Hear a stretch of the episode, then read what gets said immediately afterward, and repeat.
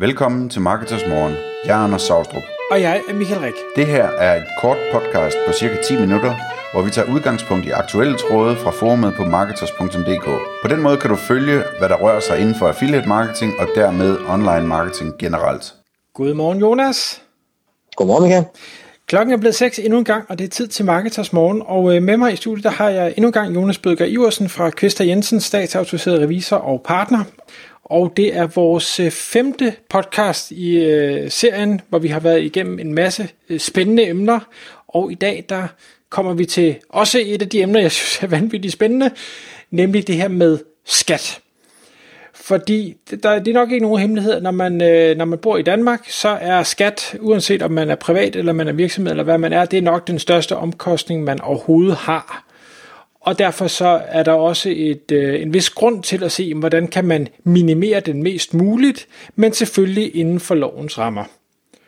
Og i og med at det her det er et marketers podcast, så vil vi øh, selvfølgelig fokusere på, på hvad skal vi sige, online forretning. Og vi har snakket lidt om, hvad man kan, øh, kan trække fra i sin forretning. Det gjorde vi for et par podcasts siden. Men jeg kunne godt tænke mig at prøve at grave lidt dybere og sige, men øh, det her med skat, altså en, en ting er at, at trække ting fra, men kan man gøre andre ting for at jeg vil, jeg vil ikke sige undgå, fordi det lyder så forkert, men, men minimere sin skat. Jeg plejer at kalde skatteoptimering. Ja. Lyder det ikke pænere? Jo, det lyder meget pænere. Ja, det er godt. Jamen, man kan sige, at øh, det, det, som, øh, det, som jeg ofte anbefaler mine kunder, det er jo simpelthen at lave en, øh, det, er, det er en plan. Øh, hvad er det, man egentlig godt kunne tænke sig at, at ende ud med? Øh, der findes jo øh, nogen, som bare gerne vil give dem rigtig, rigtig meget gas og, og spare så meget som muligt op, øh, enten i ens virksomhedsskatteordning, hvis man er personlig erhvervsdrivende, og man sparer op, eller i ens øh, selskabskonstruktion. Og hvis vi nu tager virksomhedsskatteordningen, så øh, det jeg altid vil, vil anbefale, øh, og hvis man er hvis man er personlig erhvervsdrivende, og man tjener mere end de her små 600.000 i øh, om året, øh, som man ikke bruger alle sammen af, øh, jamen så vil jeg anbefale, at man, øh, man sparer op i sin øh, virksomhedsordning og betaler 22% i øh, kontoskat. Og så, øh, hvis man eksempelvis har tjent en, en million, jamen så lader man 400.000 stå, man sparer 22% i øh, af kontoskat på det, og så, så gemmer man egentlig resten af, af pengene, har mulighed for at, at benytte dem til andre investeringer eller, eller forretningsdrift.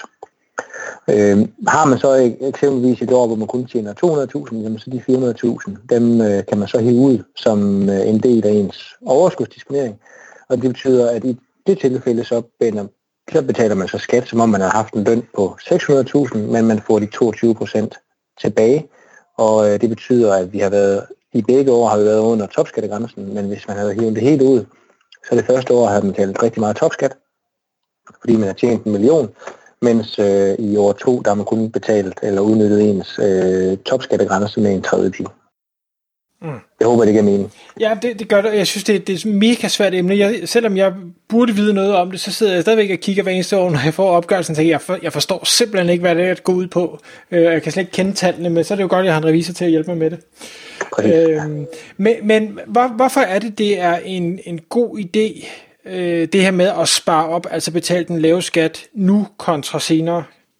Jamen det, øh, det er det, fordi at hvis nu det, topskatten den ligger på 15 procent, og det betyder, at hvis du øh, kigger på din nettoformue, når at øh, du kigger hen over tid, så hvis du kan indkomst udjævne, og det vil sige sørge for, at du øh, hiver løn ud, eller indtægter ud til dig selv til topskattegrænsen, så undgår du de her 15 procent i, i skat.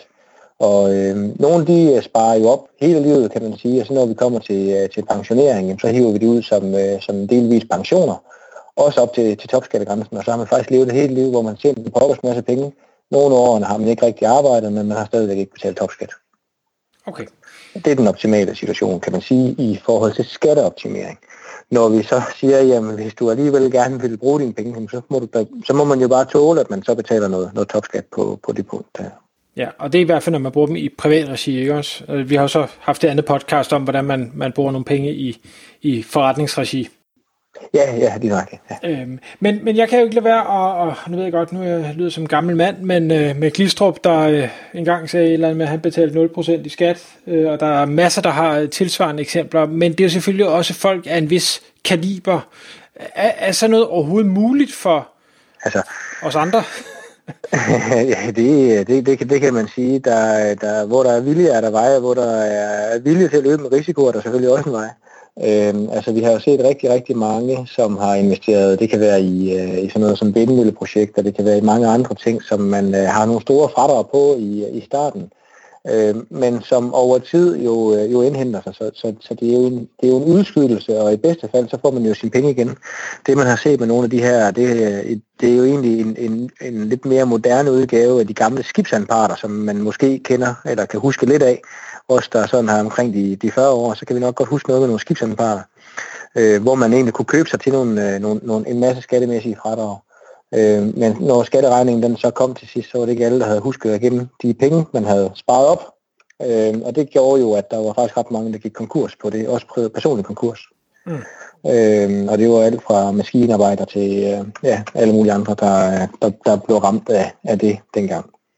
Øh, så jeg, jeg vil sige, at, at sådan noget med investering i anpartsprojekter osv., der er at søge rigtig, rigtig god rådgivning, og den, hvis du gør det for at lave noget skatteudskydelse, så skal du øh, virkelig sørge for at have, have tænkt dig godt om.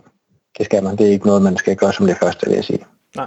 Men, men, men fordelen ved det her med at, at udskyde sin skat, det er også, hvis man nu siger, at man, man, øh, man har 100 øh, kroner bare for at gøre det nemt, jamen så kan du vælge at sige, nu, nu betaler jeg 50 kroner i, i skat, og så har jeg 50 kroner, jeg kan lege videre med, kontra ja. at nu betaler jeg ikke nogen skat, jeg udskyder den, men til gengæld så har jeg 100 kroner, jeg kan lege videre med, det vil sige, at jeg har mange flere penge, jeg kan forrente, Ja. Og det er derfor, det er en god idé, eller jeg ved ikke, om det er en god idé, men det er i hvert fald det, derfor, at mange udskyder skatten, fordi så har de penge at bruge nu.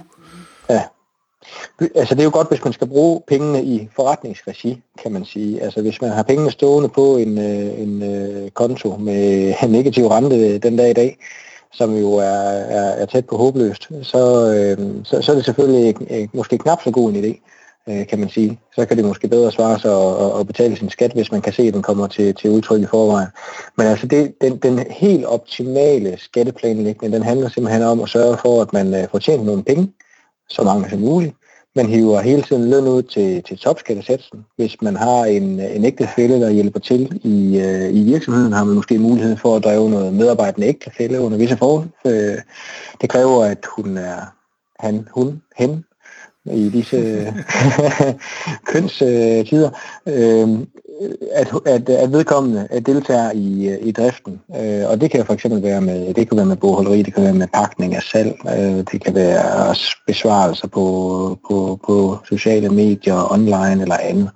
Øh, men hvis de deltager aktivt i, i driften, har man mulighed for at henføre de her små, lidt over 200.000 til en, en medarbejdende ægtefælde, som måske ikke har ikke, måske ikke tjener det samme, øh, og på den måde kan man, kan man skatteoptimere. Okay. Er, er der noget, fordi nu siger du, at så kan, kan lave nogle forskellige ting, og det får du til at lyde som om, at vedkommende selvfølgelig ikke laver så meget. Kan man tillade sig at sige, at det kan godt være, at den ene part arbejder øh, 37 timer om ugen, den anden part arbejder måske kun 3 timer om ugen, men den, der arbejder 3 timer, har tilfældigvis bare en højere timeløn, så, så i bund og grund får begge parter lige meget. Mm.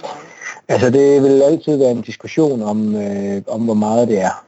Øh, og det vil sige, at skal, man, man skal også deltage, det hedder, at man skal deltage aktivt i, i driften. Nu vil jeg ikke lige sidde og sætte et timetal på, det kunne give en guideline, men det er en konkret vurdering, Michael, kan jeg sige det sådan. Øhm, øh, øh, når det er, og det er klart, at jo mere man, øh, man laver, øh, jo, jo lettere er det at argumentere for.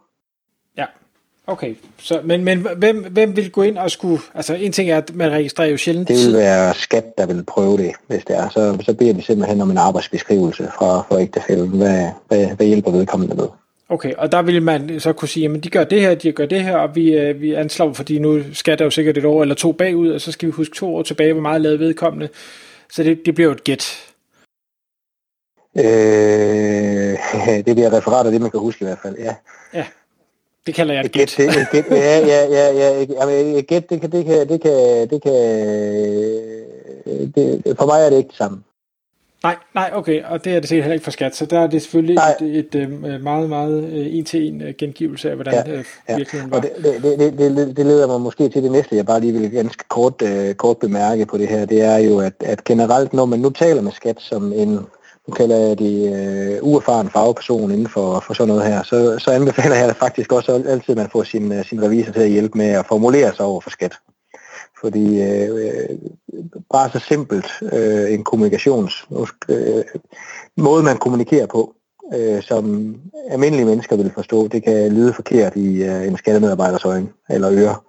Øh, så så det, det kræver nogle gange et, øh, et, et trænet, øh, en trænet mund til at, at få tingene formuleret sådan, som de rent faktisk er i, øh, i virkelig liv, øh, uden at det vækker anledning til undren.